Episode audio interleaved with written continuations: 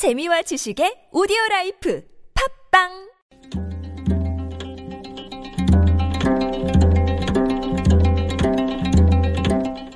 한문학자 장유승의 길에서 만난 고전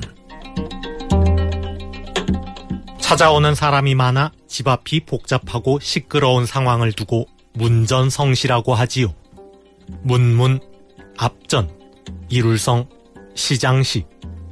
문 앞이 시장을 이루었다는 말입니다.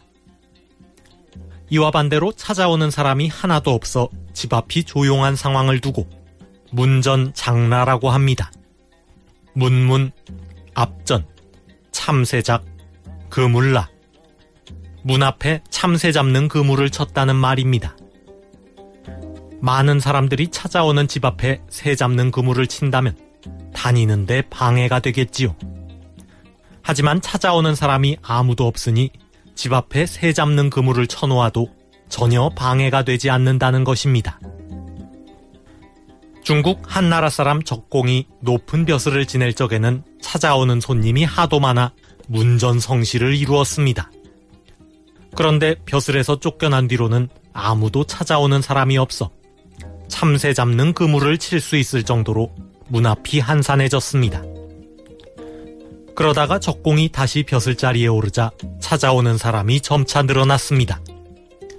세태의 환멸을 느낀 적공은 집 앞에 이렇게 써붙였습니다. 한 번 죽을 뻔했다가 살아나면 사람 사귀는 마음을 알 수 있고 한 번 가난해졌다가 부자가 되면 사람 사귀는 세태를 알 수 있고 한 번 귀해졌다가 천해지면 사람 사귀는 마음이 그대로 드러난다. 사기 급정열전에 나오는 이야기입니다. 권력을 얻으면 다투어 붙쫓고 권력을 잃으면 매정하게 돌아서는 세태를 잘 보여주는 이야기입니다. 비선실세 국정농단 사태의 관련자들이 검찰의 수사를 받고 있는 가운데 그간 대통령과의 친분을 과시했던 측근들이 하루아침에 등을 돌리고 시켜서 한 짓이라며 책임을 떠넘기고 있습니다.